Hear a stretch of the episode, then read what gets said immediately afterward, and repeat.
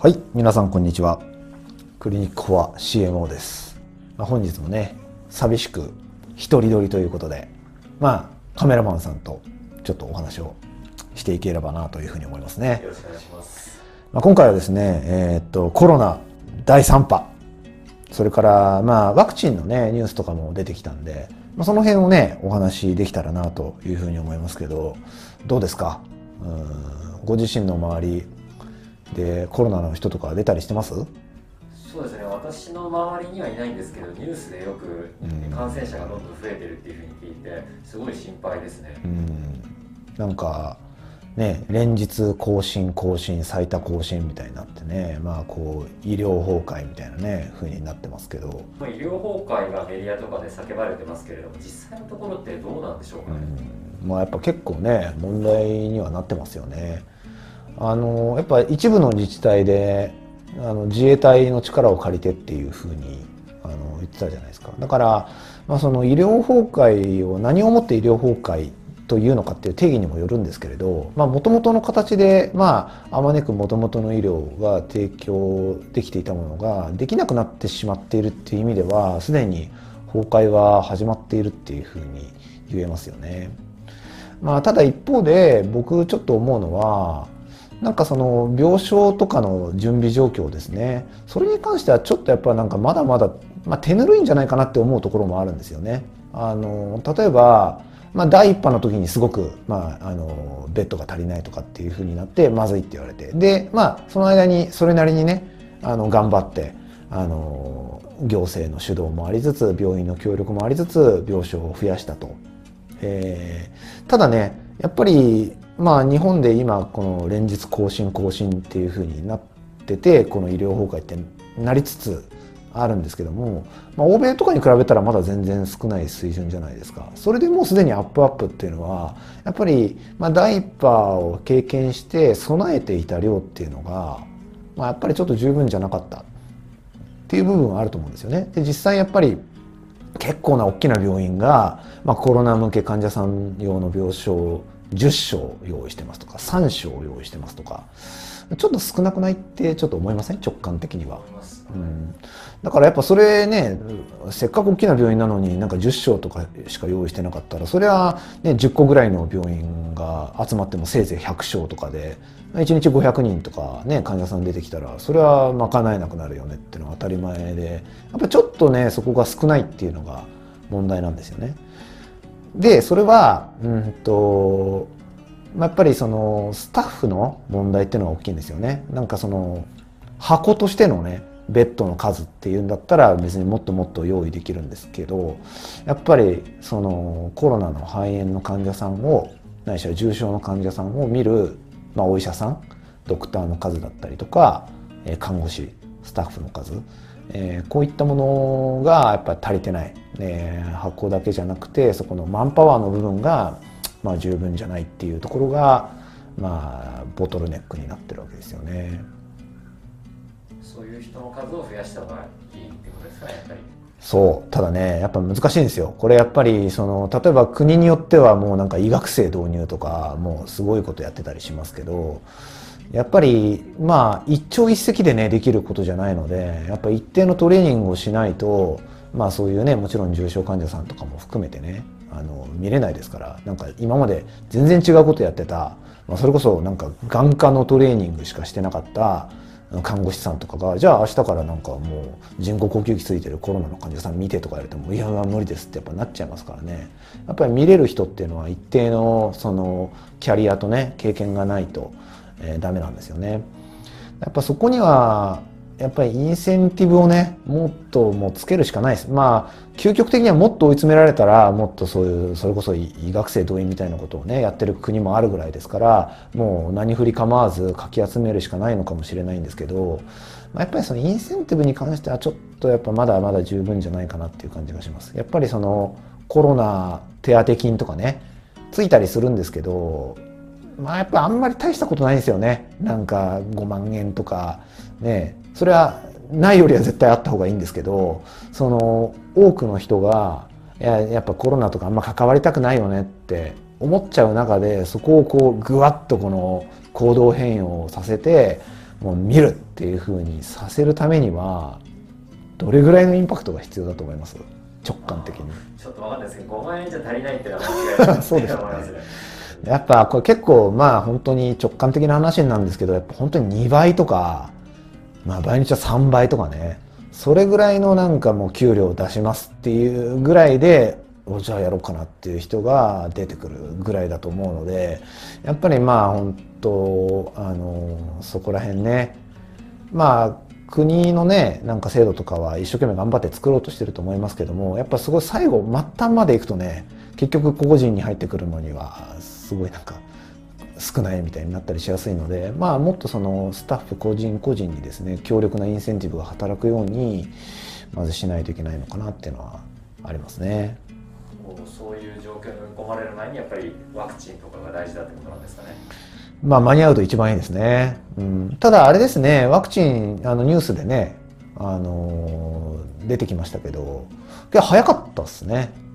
うん、僕が一番最初ね、この動画とかで、あのコロナの今後の展望みたいな話をした時はやっぱワクチンっていうのはやっぱ数年はかかるもんだという話をあのしてたんですけどあの一応ぼちぼち1年経とうかっていうところでひょっとしたらもう打ち始められるかもしれない。まああの外国では打ち始めてるところもあるっていうことで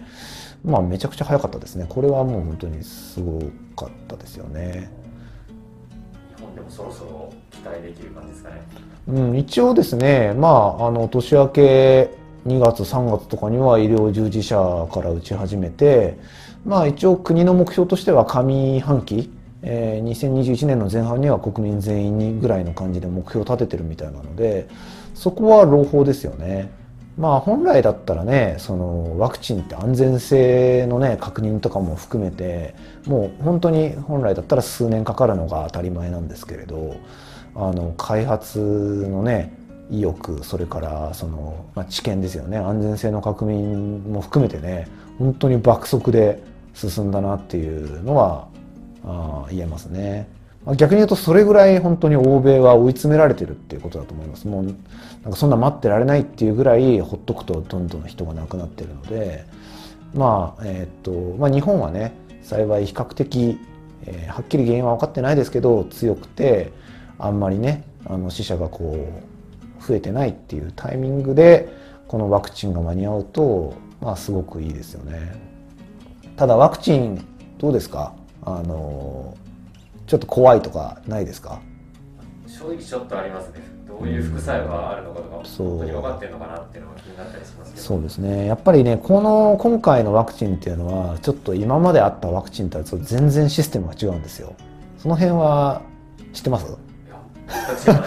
これもねやっぱ説明するとすごい長くなっちゃうので結構大変だから。まああの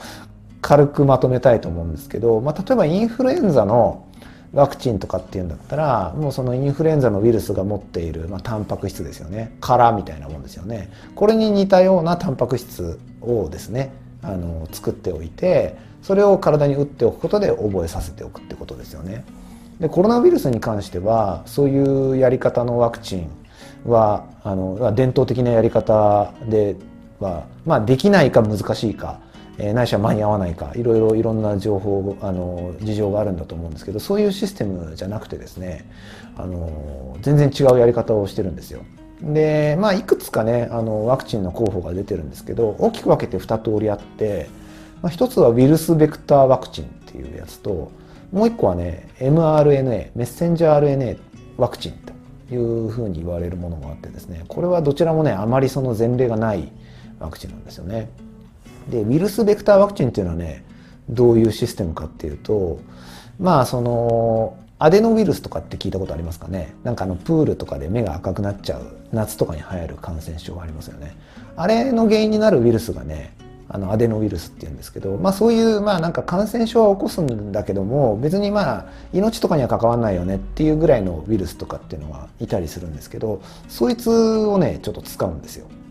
でその中にえーっと今回のコロナウイルスの遺伝子を入れるみたいなやり方をするんですよね。でもちろん完全な遺伝子を入れるんじゃなくて一部のその重要なタンパク質をコードしている遺伝子だけを入れとくんですよね。でこの、まあ、ウイルスベクターワクチン要するに、まあ、アデノウイルスのかあのなんていうかこの運搬能力みたいなのだけをちょっと利用してある種感染させるというかぶち込むわけですよ体に。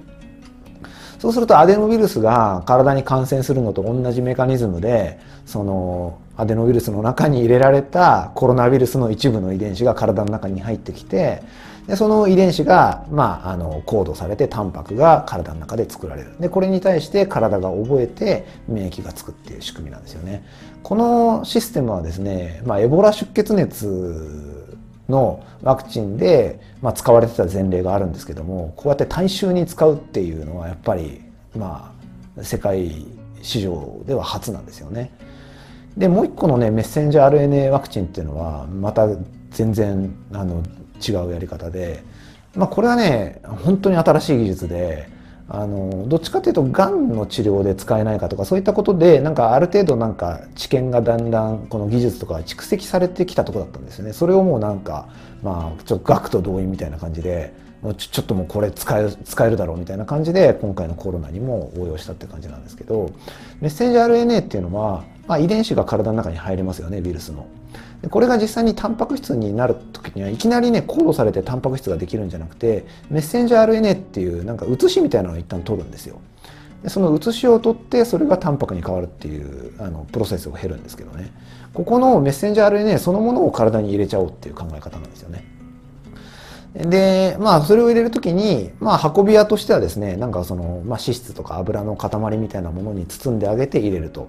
で、まあ、細胞の中にその油がの塊みたいなのがほわーんってこう溶け溶け込んで入っていってそのメッセンジャー RNA が細胞の中に入ってでそれが体の中でタンパク質にあの、まあ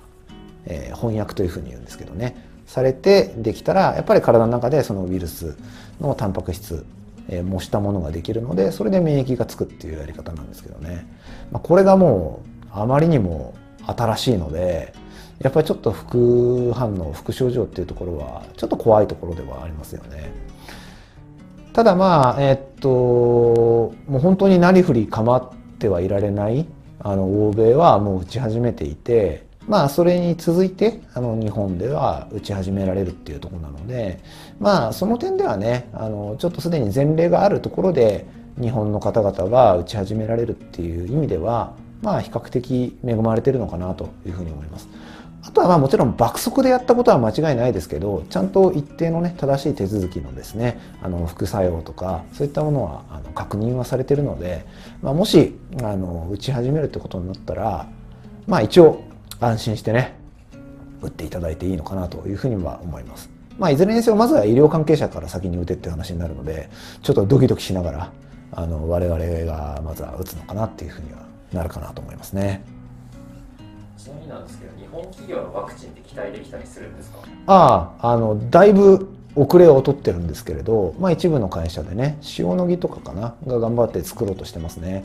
ただやっぱりあのこういう開発競争ってなるとどうしても欧米がやっぱり強いですよね持ってる資金体力とかも含めてパワーが違うしあと今回のことに関して言えばやっぱりそのもう追い詰められてる度その国民がもう本当に